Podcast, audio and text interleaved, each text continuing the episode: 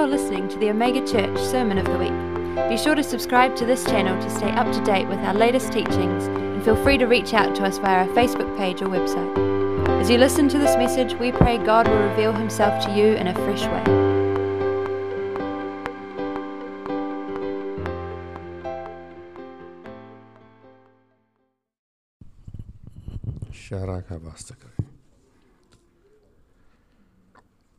Praise God.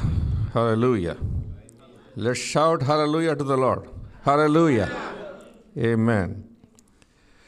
So we have finished uh, the book of Galatians and uh, we are going to start a study in a couple of weeks on uh, 1 John, John's first epistle. It's uh, very powerful, very short. But I thought it would be a good idea for us to know who is this John about, I mean, whose uh, epistle we are going to study. So today we'll focus on and learn who John the Apostle is. And um, basically, you will see his name connected with five of the books in the New Testament. You have the Gospel of John according to John, you got uh, the book of Revelation, and then you have first epistle, second epistle, third epistle of John. So total five books attributed to him. Except in the book of Revelation, where he clearly says this revelation given to John. Very clearly mentions his name. But other four places, his name is not mentioned. But we have historically has been verified time and again that it, it is John indeed who wrote the other four books as well. So his confrontation, uh, how he how he uh, how he met Jesus, is very very important for us to know. He was initially following John the Baptist, according to John's uh, Gospel, chapter 1, verse 35. He was a disciple of John the Baptist. And um, his father's name is Zebedee, his sons of Zebedee, basically. So you got James and John. Every time you men- when you see in the New Testament, in the Gospels, the names are mentioned James first and then John second. So from that we understand that James must be older and John the younger. So he is the youngest of the in the family. And something that attracted my attention as I was studying about John was the family dynamics. Family dynamics. What do I mean by that? The father was a fisherman, but wealthy fisherman. He not only owned his own boat, but he also had hired workers to work for him. That means he must be quite well, well off, very, very well off man. And then they had connections to the high priest family. That means um, they had people known in powers, I mean, place of power. So that is how I would put it. Because when uh, Jesus was on trial, John was able to go inside the court, inside the court where Jesus was being tried. And he had no problem about access. In fact, it was he who helped Peter to go in, basically. And um, also, probably he would have been supplying fish to the high priest or whatever way, but they had connections, they had people of influence and wealthy family.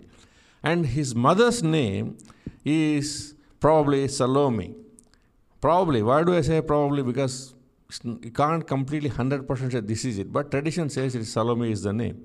And she's one of those women who supported the ministry of Jesus, traveling with him out of her own substance, she gave to Jesus' ministry.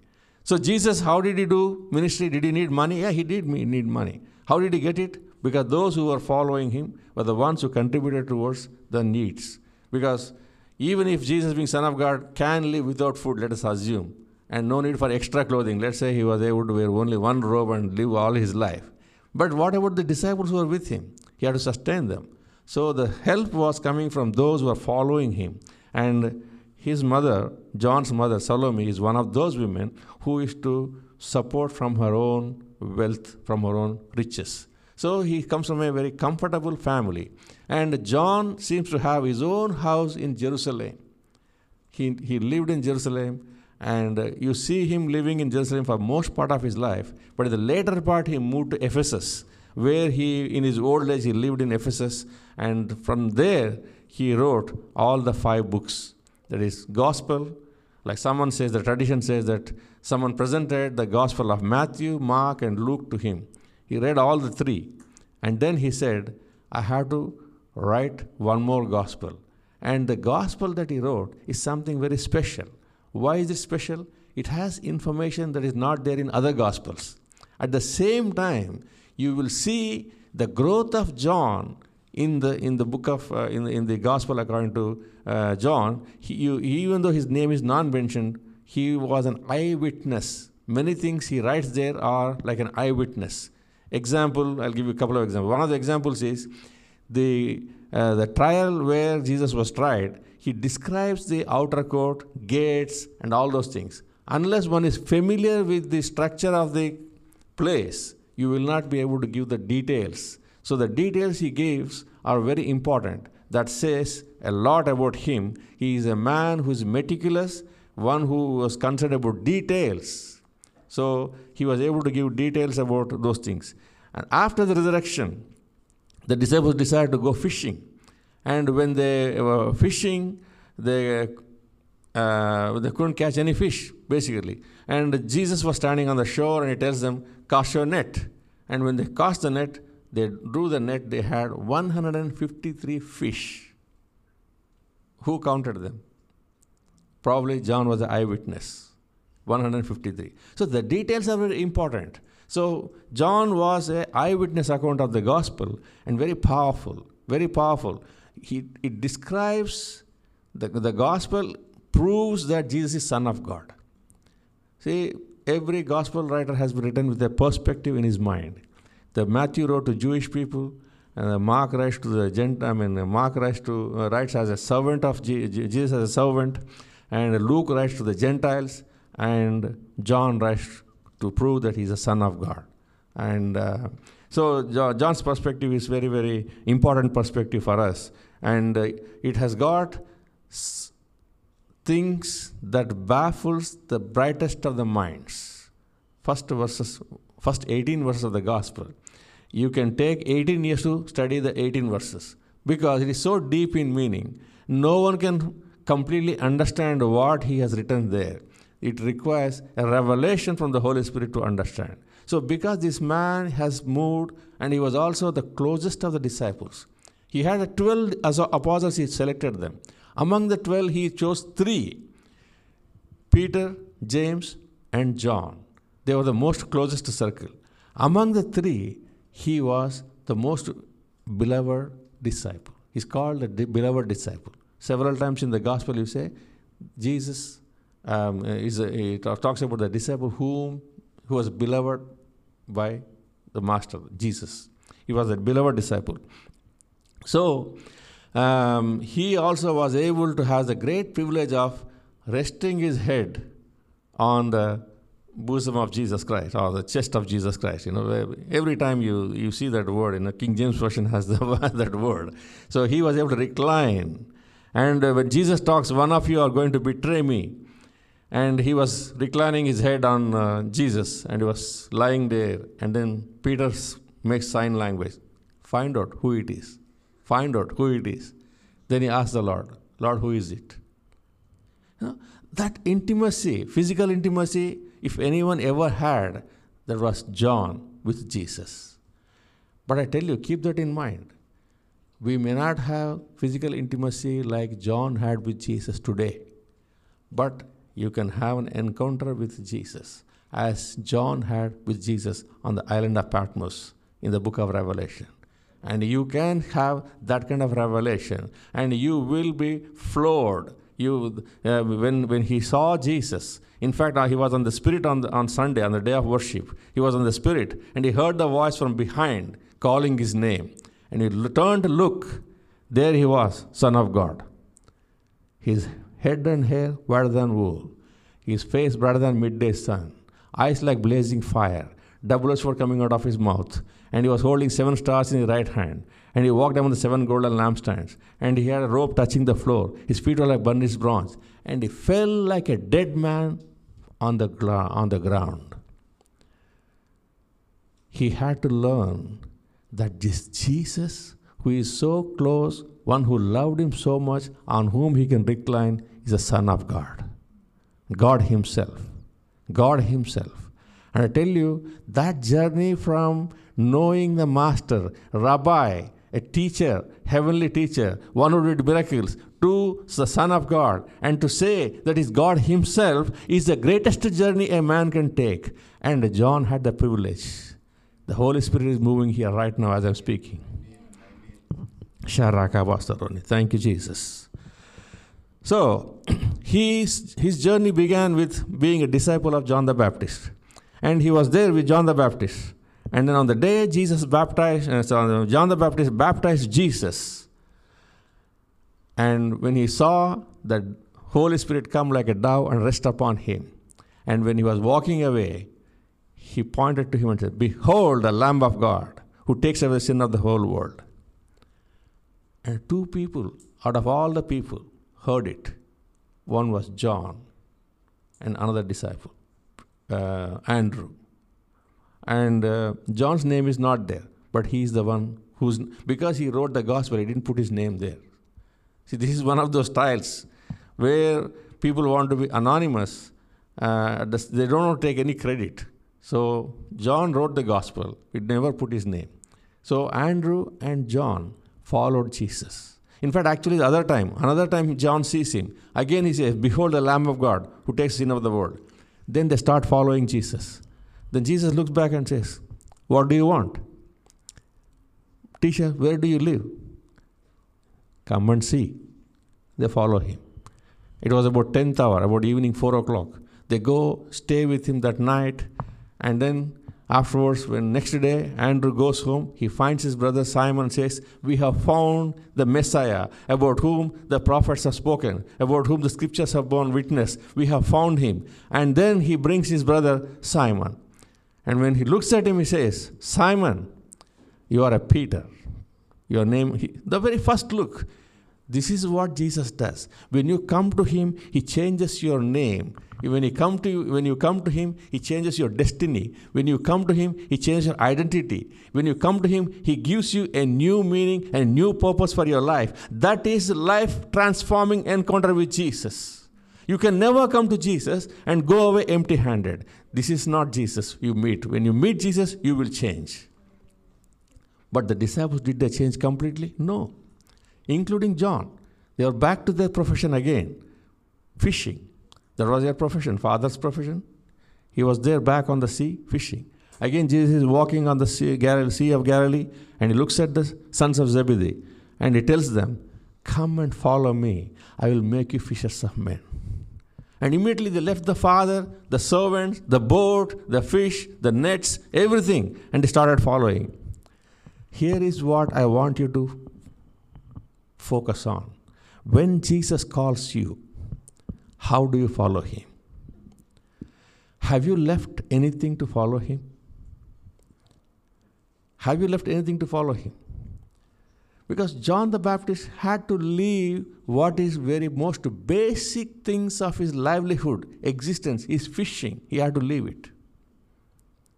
And again, he, after, after a while, he again finds uh, Simon Peter again uh, in Luke chapter 5, you know, the, all of the, the, by then he had, I mean, had few disciples with him, and then they couldn't fish anything. Then Jesus was say, okay, push the boat into the deep waters. Now cast your net on the right. They catch a large fish. Then Simon had the encounter. He falls on his knees in the boat and he says, I am a sinner. Go away from me. Go away from me. Go away from me. I am a sinner. Go away from me.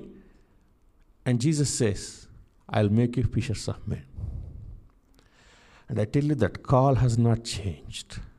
Whether you are a fisherman, whether you are what you are doing does not matter what, what profession you do, what you're doing for livelihood, does not matter. But when you come to Christ, that call comes to you. That call is to make you fishers of men.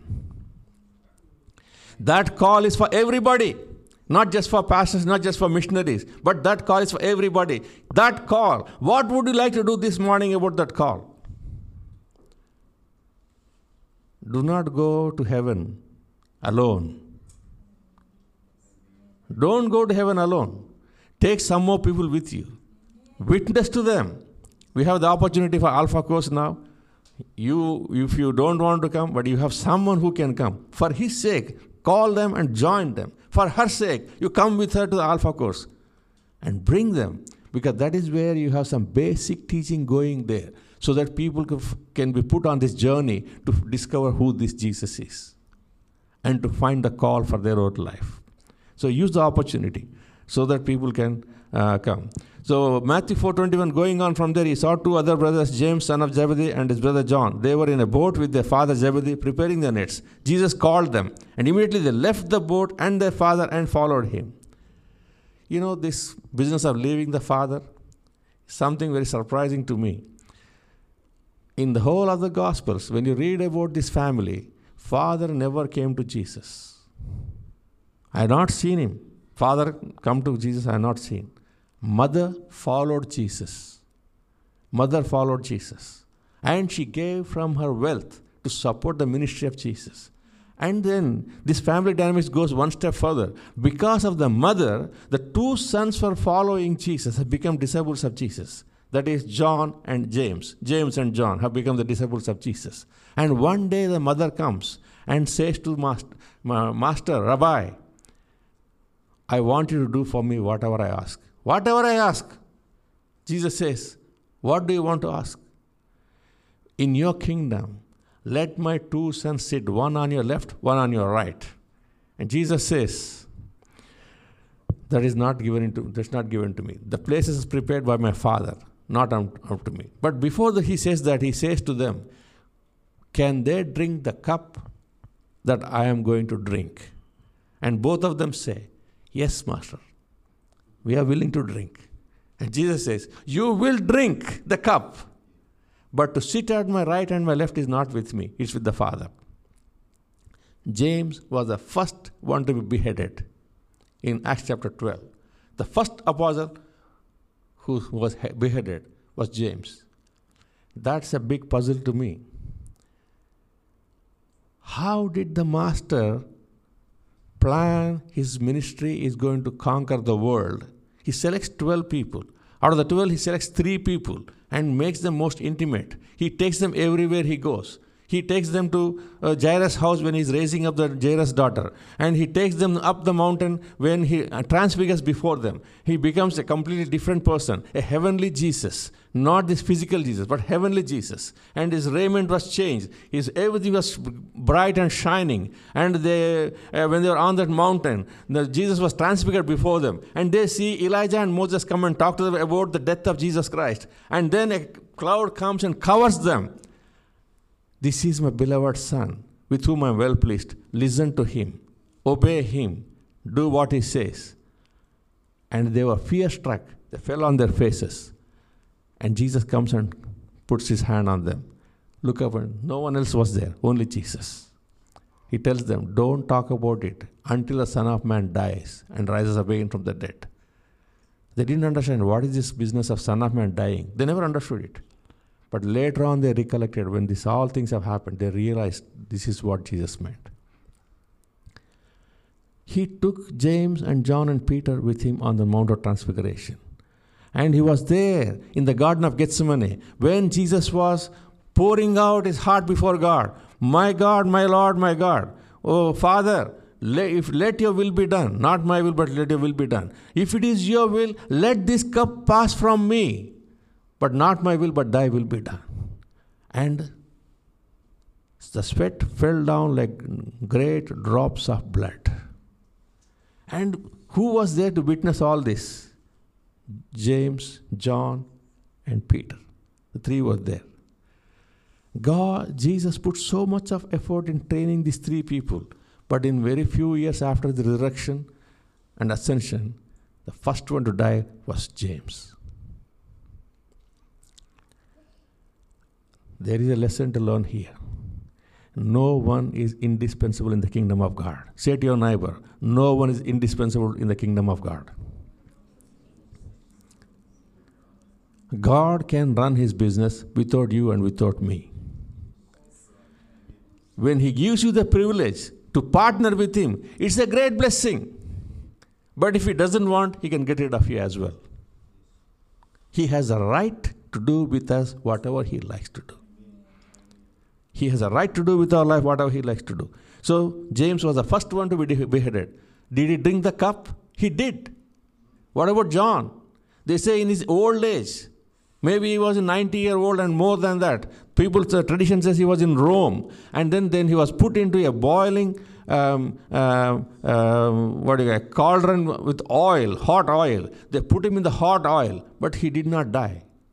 So they took him and sent him to Patmos, the island, to, to be banished and to do some um, cutting the rock, splitting the rock, that kind of work. They, he was banished to the um, island of Patmos.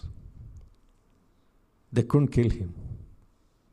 There's a tradition. I'm not saying it is 100% true. It's just a tradition. But I'm just telling you what, have, what is possibility is when you want to follow Christ, you should be prepared to drink the cup. You should be prepared to drink the cup. And these two, James and John said, We can drink the cup. And other disciples were angry with them because they were trying to promote themselves before Christ in his kingdom. That rivalry will be there in the kingdom of God all the time. Somebody wants to come close to Christ, and somebody else is jealous of them being close to Christ. But that's just the dynamics. So, the family dynamics, if you have looked at it, let's briefly look at his personality. Every time you see John mentioned in the Gospels, you will also see Simon Peter mentioned at the same time. Both of them are there together. They were sent together. After the resurrection of Christ as well, they were together when they were walking to the temple in Jerusalem. There was a man who was crippled by birth, sitting at a gate called Beautiful. And there, John and uh, uh, Peter and John will be looking at that man because he was begging for alms, hoping to receive some coins. Some coins to be put into his bowl. And he was looking at them expectantly. And then Simon takes the leadership and he says, Silver and gold I have none, but such as I have I give you. In the name of Jesus Christ of Nazareth, rise up and walk. And he helped him with his hand and took him by hand, and his legs, legs were strengthened, and he started jumping and walking and praising God. John was there at that time. And when Jesus was alive, at one time, when they went to a village in Samaria, Samaria, the village did not receive Christ. They said, No, you don't, we are not, you're not welcome in this village. And then what happens? James and John, they say, Teacher, do you want us to call fire down from heaven to kill these people, burn them? so they were so full of um, desire for Christ that you know they didn't want any resistance to the name of Christ. Is it wrong to have that kind of energy, that kind of desire for Christ? Nothing wrong. But Jesus said, no, that's not the way we work here. but after the resurrection of Christ, when they heard that the Samaria received the gospel, who were sent? Peter and John went to Samaria. The same place where he said, Shall I call down fire to come from heaven, and consume the people? But this man is now changed man. He's going to the same people. And how much change did Jesus, Jesus bring in John's life? He transformed him completely. When you read the first epistle to John, little children, love one another. Little children, love one another. He was he outlived all the apostles. He's the last one to die. Some people say he did not die. Recently, I heard a man of God on the YouTube um, because in John's Gospel again, after Jesus talks about how, what manner of death that Peter is going to die, he says, when you are young, you will be able to dress up and go wherever you wanted to go. But a time will come when somebody else will dress you up and uh, they will take you where you don't want to go. He talked about the way he's going to die. And then he looks at Peter and says, Follow me. I tell you, how you live, how you die, doesn't matter in the kingdom of God. But what matters is you follow Him all the days of your life. Follow Jesus all the days of your life. Who kills you? Who talks about you, bad about you? Does not matter. But do you have the heart to follow Jesus? That's the question. And Simon Peter looks at John. What about him? I tell you, so many times we are worried about other people.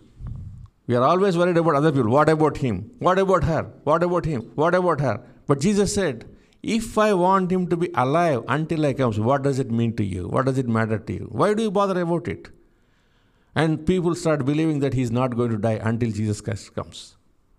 There's so many things on the YouTube you can see that they say John is still alive in the mountains of Himalaya somewhere. You know.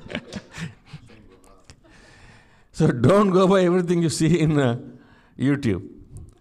Because John himself writes in the John's Gospel, he says, he says, what does it matter to you? He said it. It does not mean he's going to live forever. That is John's own words. His own words. And there is another video in the YouTube which says his tomb is there in Turkey today, near Ephesus, some kilometers away from Ephesus. I would like to believe that one. but the point I'm trying to make here is that he was completely transformed. And the only thing you, when he was completely old, the one thing that he, you hear when you meet John was these words Little children, love one another. Little children, love one another. So people asked him, John, why do you keep saying this all the time? He said, Because when you fulfill this one, you fulfill everything else. When you fulfill this one, that is to when you love one another, you fulfill all the law. Your life motto, your life goal, your life purpose is completely fulfilled when you love one another. This, he had so much of zeal for Jesus, calling down fire from heaven. Jesus gave them a nickname to James and John Boanerges, sons of thunder. Sons of thunder, full of energy, full of fire, full of zeal. But the sons of thunder became son of love. He is the one who said, God is love. The most famous words about the definition of God, he put it in his first epistle God is love. That's why we put the scripture reading today, that one. When you read the scripture again after listening to this message and read the first epistle, first epistle of John, every word will make sense to you. Because you have to know who wrote it. And when you know who wrote it, that becomes alive to you. Because you see the man, you see the heart of the man who wrote the epistles, and that will blow you away. And not only that, thank you, Jesus. He was his personality is completely changed in the sense from one who was fiery man into became man of love. You know, that transformation has to come in each one of our lives. We have to be changed like John was changed. How much was he changed? How much was he changed? When you have the vision of God in the book of Revelation, you got God's throne, and then you got the four living creatures, the cherubs. They had four faces the face of a lion, and the face of a man, and the face of an eagle, and the face of an ox or a bull. And they say that eagle that flies in the high up in the sky can look at the bright shining sun without losing its sight, and yet it can look down and look at look for its prey.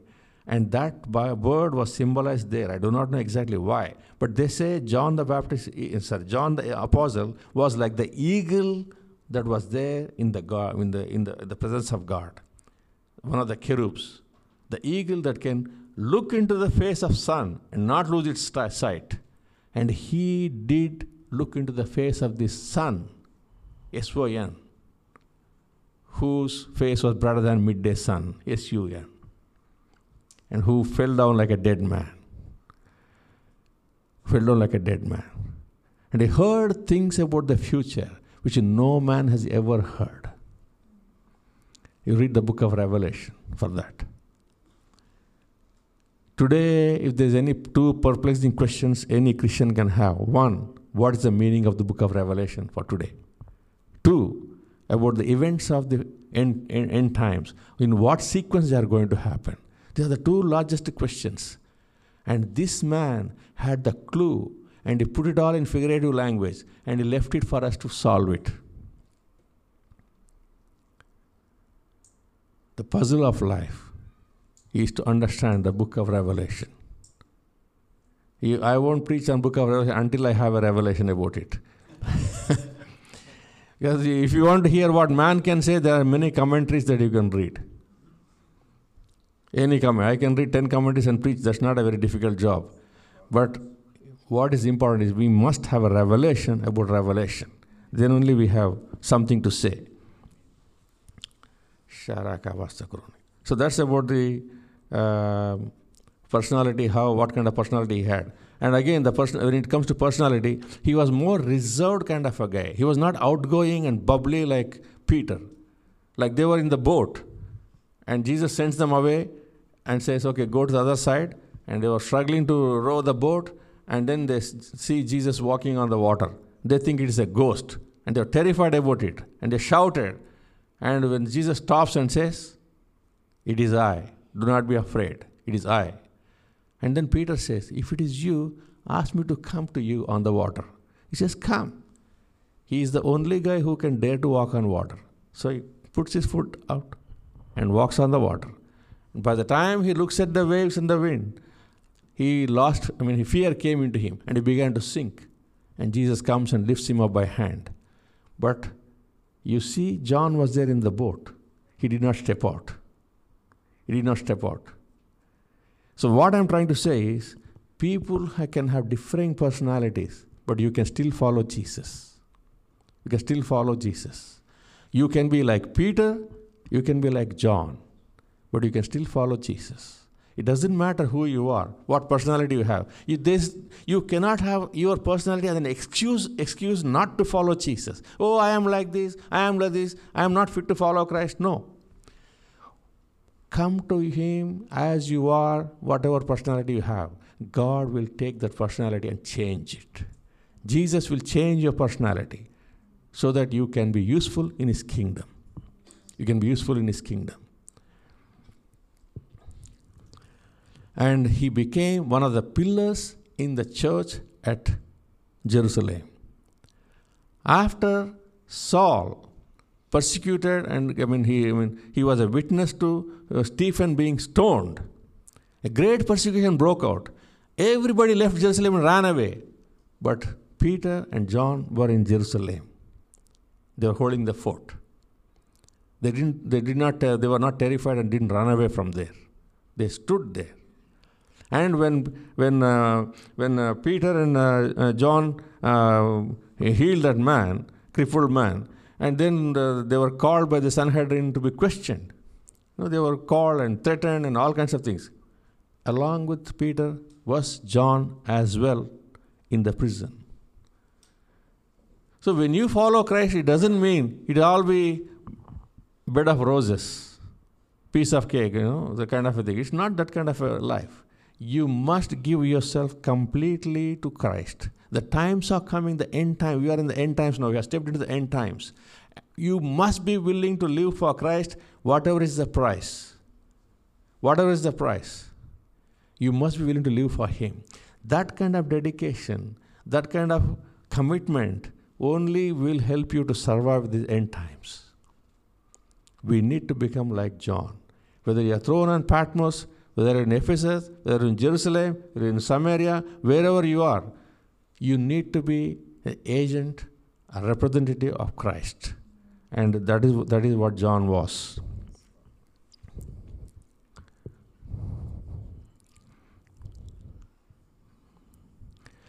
And once they saw a man casting out demons. And John says, We stopped him because he's not one of us. The man who was casting out demons is not one of the apostles. And John says, We stopped him. And Jesus said, Don't stop him. He who is who he who is for me cannot be against me. Today he's casting out demons in my name, tomorrow he cannot speak against me. So many times we are so jealous for Christ, like John. We stop people from doing the ministry of God. Why do you want to stop people? Let them do.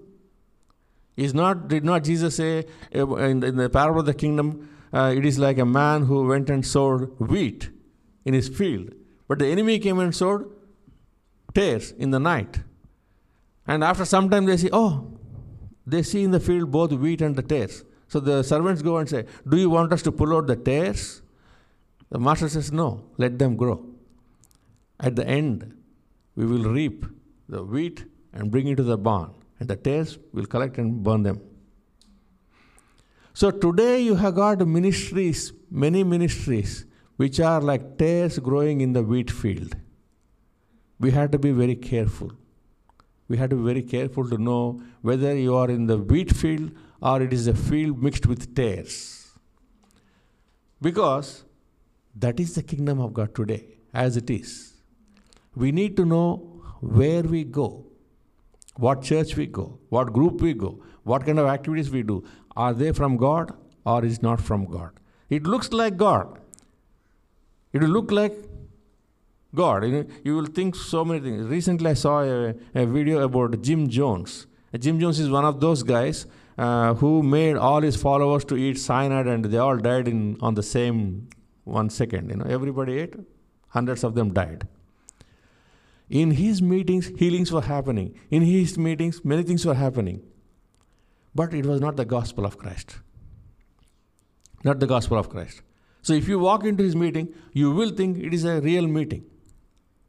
So that's the reason why just because some things happen doesn't mean it's the right place to go. So we need to know where we are going.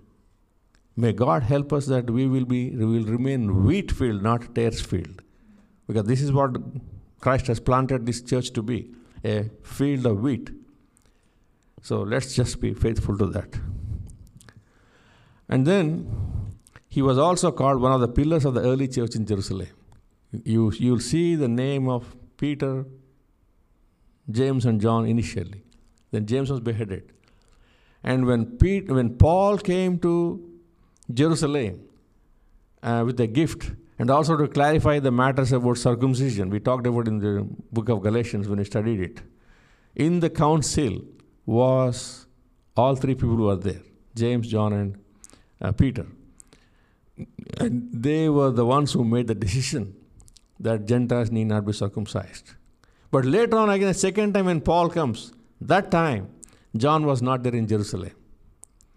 You only hear about Peter there, and James was beheaded by that time. And uh, so that's why when you read the Bible, you need to re- read carefully and looking at the details. And then, by then, he must have moved to Ephesus. When Paul came a second time, probably he wasn't there. But afterwards, very soon later, Paul was also imprisoned in Rome.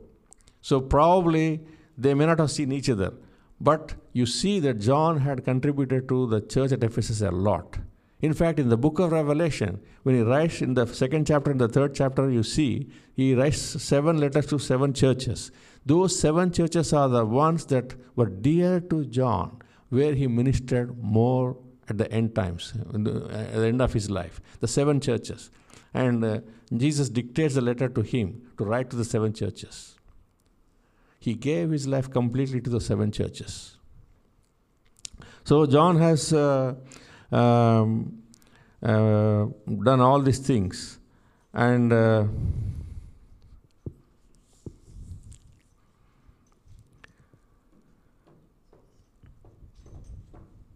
and one time in the book of Revelation, you know that's a heavenly vision basically, and there was an angel and he thought he, uh, he, was, uh, he, he, he fell down to worship that angel. And the angel says, Don't worship me. Don't worship me. I'm also one of one like you. I'm also like one like you. So can a man like John, who had the greatest vision of Christ, be mistaken and worship somebody who is not who should not be worshipped? You know, this is only a warning for us. Whom do you appreciate more? Whom do you like more? Whom you want to follow more? You need to dis- have the discernment. Sometimes we put some pastors above normal. You put them more than human, you treat them. That's not right. Men are men. Men are men. Great men fall greatly. That's what someone said. You know, Great men fall greatly. So we should be very careful about these things and build our life with fear and trembling. Build our life with fear and trembling. The question today is Are we willing to go through change? Have, what is the change you see in your life? After following Christ for 10 years, 20 years, 30 years, 40 years, what has changed in you? Have you come close to Christ? Are you still trying to lean on a physical Christ? Are you having that encounter with Christ who is whom John saw on the island of Patmos? What is your encounter with Christ? I wish that our eyes will be opened to see this Jesus whom John saw on the island of Patmos. I have no count how many times I have prayed that prayer in my worship, personal worship. I use those words of John's vision. And I say, Lord, I fall at your feet, worship you. Your head and hair whiter than wool, whiter than snow. Your eyes like blazing fire. Your face is brighter than midday sun. There's double sword coming out of your mouth. You hold the seven stars in your right hand. You walk among the seven golden lampstands, and your robe is touching the floor. There's this golden sash around your chest, and your feet are like burnished bronze. I fall at your feet, worship you. I fall at your feet, worship you. And I, I take up that verse, the famous verse of the cherub, saying, Holy, holy, holy. Holy is the Father. Holy is Jesus Christ. Holy is the Holy Spirit. Holy, holy, holy. Holy, holy, holy, holy, holy, holy. That's what is ringing in heaven all the time. And if that is ringing in heaven all the time, can we have 15 minutes or 30 minutes to say holy in a day? Five minutes in a day to worship this holy God. I tell you, when you worship Him as holy, something happens in your life. Something changes in your life. Recently, I told a friend of mine, you begin worshiping, saying, Holy, holy, holy for 30 minutes and tell me what happens. And he says, I've been living in a depression, I've been living in oppression, I've been having so many problems, but everything is gone. I have got peace now in my mind after worshiping the Lord, saying, Holy, holy, holy. Ascribing holiness to the three God, I mean, persons of the Godhead. Father is holy, Jesus is holy, Holy Spirit is holy. Say that again and again. As you worship Him, feel that pulse in the heaven, feel the smell of heaven, feel that energy of heaven, feel the light of heaven. Oh, I tell you, it's glorious to worship, saying, Holy, holy, holy. And John had the most life transforming encounter with Christ on the island of Patmos. You may be going through a difficult time like island of Patmos. Don't worry about it. Just ask Jesus, can I see you as John saw you on the island of Patmos? In my difficulty, can I see your power? In my difficulty, can I see your glory? In my difficulty, can I see your uh, splendor and glory? And I tell you, God will open your eyes to see Him, even though you are in that situation that is inexplicable, difficult to understand, difficult to fathom but you will come out a different person through that different, different. You can go through the fiery furnace, but you'll come out different because the smell of smoke will not be there on your hair. Uh, your hair will not be singed, nor your clothes will catch the smell of smoke. You'll come out clean. What a great calling Jesus has for each one of us. What a great calling. What a great calling. He wants us to walk like John and hear his voice. Hear his voice. Shall we close our eyes? Let's bow our heads in prayer. Re rakabara sandasta kurunu. Mahasarasta kireni. Roko bori varnaste savarasta kuruni. Lord, I have spoken now about John, your beloved disciple, who had the great privilege of putting his head on your chest, recline with support, you being his support, when he sat down on the ground at mealtime. You are our support, O oh God. Lord Jesus, I pray, help those who are weary, help those who are tired, help those who are, O oh God, troubled by different issues in their life to rest their head on your chest right now and put the nail pierced hand around them and give them the closest hug. Comfort them, encourage them, build their faith to the glory of your name. Help them to lean upon you now. Help them to lean upon you now. Let them have an encounter like John had on the island of Patmos. I pray, bring them out to this fiery furnace that your children are going through. Whatever difficult situation they have, bring them out, O oh God. Put a new song in their heart to worship you and to sing unto you. Re raka mandastu. Sabarhastere kesherene. Bore sanda kashrastoro horoni. Shaka barana sande. Baha barana mahandasto koroni. ಶಕ್ತರ ರೋಹ ಬೋರ್ಸ್ತೋ ಕೊರೋನಿ ರಿಹಾಸ್ಯರಸ್ತೆ ಬೆರೆನಿ ಮಹಾಸ್ಯರಸ್ತ ಕೊರೋನಿ ರೋಕೋಶ ಬರಸ್ತೋ ಕೊರೋನಿ ರಹಸ್ಯಾಂದ ಬರಣೋ ಕೊರೋನಿ ರ ರಹಸ್ಯಕ್ತರ ರಹಸ್ಯ ಬೇರೆ ಬಹಸ್ತೋ ಕೊರೋನಿ the Lord says who will respond to my call in this difficult times are going to come in the in the future who wants to follow me as John followed me, as Peter followed me. Just stand where you are, and I would like to pray for you. ರೇಖಾಭಾರ ಶರಸ್ತೆಕಿರೇನಿ ಮಾಂದಸ್ಸೆ ಬಹರೋನು ಸಕರ ಸಾಂದ್ರ ರೇಖೆ ಸೇಬಿರನ್ನು ಹೋಸ್ತು ಕೊರೋನಿ ಶಬರನ ಸಕ್ತರೋರು ಹೋಬರೋನಿ ಸಮರ ಸಕ್ತ ಕೊರೋನಿ ರಹಸ್ಯಸ್ತೆಕಿರೇನಿ God says my infinite power will not fail you my infinite power will not fail you my infinite power will not fail you it will strengthen you it will build you. It will be your support. It will be your vision. It will be your hearing. It will be your strength. It will be your breath in your lungs.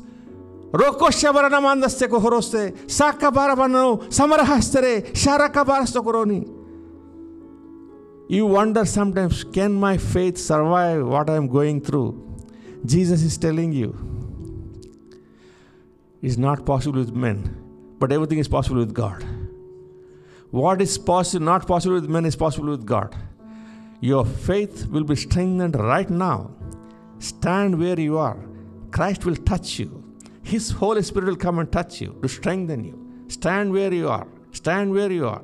ರೇಖಾ ಬಾರನ ಮಂದಸ್ತು ಶರಸ್ತ ಬೆರನೆ ರೋಕೋ ಬೋರಿ ಸಹಸ್ತರೆ ರಹಬಾರ ಬಂದಸ್ತು ಕುರೋನಿ ರಹಸ್ಯ ಕೆರಸರೇನಿ this is a call on your life today this a call on your life today to follow him to do his will Thank you, Jesus. Right now, Lord, I bring your children under the blood of Christ, every one of them, and I bind the power of Satan upon their lives. Principality for roots of darkness. Every familiar spirit that comes to kill, steal, and destroy, I bind in on Jesus' mighty name. Be gone. Let my people go in Jesus' mighty name. Lord, Holy Spirit, I, I pray, come with power upon your children right now, those who stood up, strengthen them. Let them feel your glory that is tingling around them. Oh God, I pray, let your glory come upon them. Let your glory come upon them. Let your glory come. Let your glory come. Let your glory come. Let your glory come. Let your glory come. Let your glory come. Let your glory come. Let your glory come. Let your glory come. Touch your children now in the mighty name of Jesus. I fall at your feet, worship Jesus. My Lord, my God, I worship you. I worship you. I worship you. Bless everyone today to the glory of your name. In Jesus' name we pray. Amen. Amen. Amen. Sharaka varasta kurun. Rehara sasta kurun. Rehara varasta kurun. Rehana sasta. Please come. We'll go for our parting blessing. Please stand here. Oh, sorry, sorry. We have communion. One, excuse me. Pardon me for that slip. Yeah, we have the communion here. The other day I was reading in the Gospels about the communion.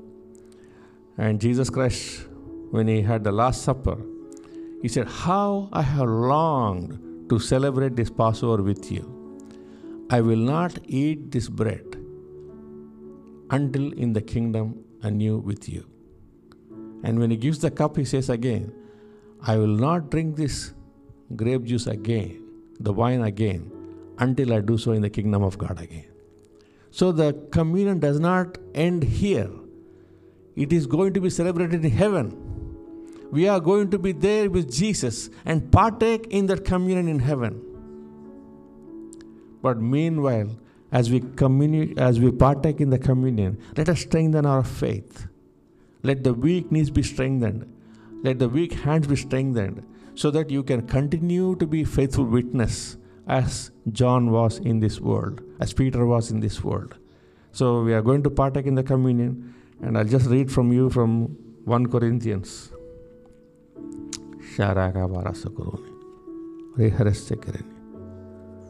Kuros. I request uh, Rao and Benjamin and uh, Brother Owen to bring the uh, elements to you, but I'll just read the scripture for you before they come to you. Sharaka Barasakuruni. Just wait for me a few seconds. For I received from the Lord what I also passed on to you. The Lord Jesus, on the night he was betrayed, took bread, and when he had given thanks, he broke it and said, This is my body, which is for you. Do this in remembrance of me. In the same way, after supper, he took the cup, saying, This cup is a new covenant in my blood. Do this whenever you, you drink it, in remembrance of me. For whenever you eat this bread and drink this cup, you proclaim the Lord's death until he comes. The question that was asked to James and John was, Are you willing to drink the cup? And they said, We will. Jesus said, You will drink the cup. You will drink the cup. As we partake in the communion, let's not hold back anything, even our own life. Even our own life. Let us just yield ourselves completely to Him and partake in the communion. Before we, the elements are brought to you, we will pray for this. Sharaka Basta Kuruni. Rehandarasta Kuruni. Sharasta Kirini. Sharaka Basta Kuruni. Let's just pray. Father, we thank you for your broken body. Jesus, I thank you for the broken body. Through your broken body, we have healing for our bodies, salvation. So, right now, as your children partake in the communion bread, I pray that their bodies will be healed and restored and strengthened to the glory of your name. The same way, O oh God, we thank you for this cup, which is representing the precious blood shed for us on the cross. As your children partake in this uh, I mean, uh, grape juice, I pray that, Lord Father, the blood of Jesus will speak for your children and set them free from every suffering, set them free from every oppression of the enemy, set them free, O God, into your new joy and new freedom in Christ. And I pray that they will be free as they partake in the communion to the glory of your name. Bless your children. In Jesus' name we pray. Amen. Take a piece of bread, hold it in your hand,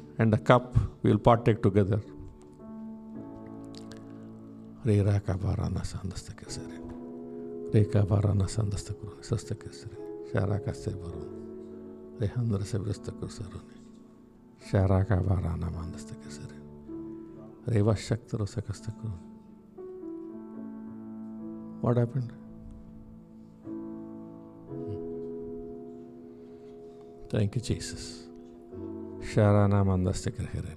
Bahashrestekireni. Roko boroni mandastekireni. Shakavastakurun. Koroko sandrastekireni. Sharastekireni. Ribara shaktari. Sahavastakurun. Kororika sandarastekireni. Mahasharastekireni. Koroko boronistekireni. Shabarastakurun. Thank you, Jesus. Thank you, Jesus. Hallelujah. Thank you, thank you, thank you, thank you, thank you. Thank you, Jesus. Hallelujah. Reka varana mandastakuruni.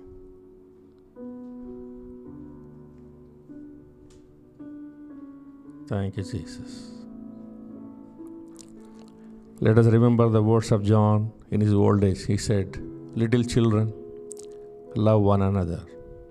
As we partake in this communion, let us commit ourselves to love one another to the glory of His name. Let's partake together in Jesus' mighty name. Amen. Thank you, Jesus.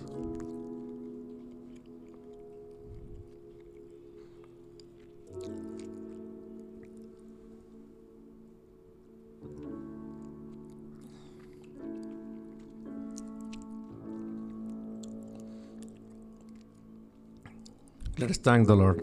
Father, we thank you, Jesus. Thank you for your Son, Jesus Christ. Thank you, Lord Jesus, for willing for your willingness to lay your life for us upon the cross. Thank you for reconciling us. Thank you for justifying us. Thank you for calling us as your daughters and sons. Thank you for your Holy Spirit that dwells in us. Thank you, Lord, for the calling to follow you like John and Peter and other apostles did. And help us to follow you with all our heart, with all our mind, with all our soul, with all our strength. And help us love one another to the glory of your name. Thank you for children. Bless each one of them. And may your peace be upon them.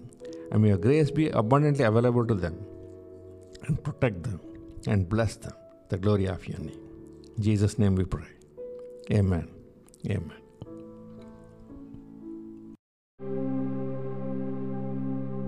Thanks for joining us at Omega. If you need prayer for healing or breakthrough, or simply to find out more, please head to our website or Facebook page in the links below.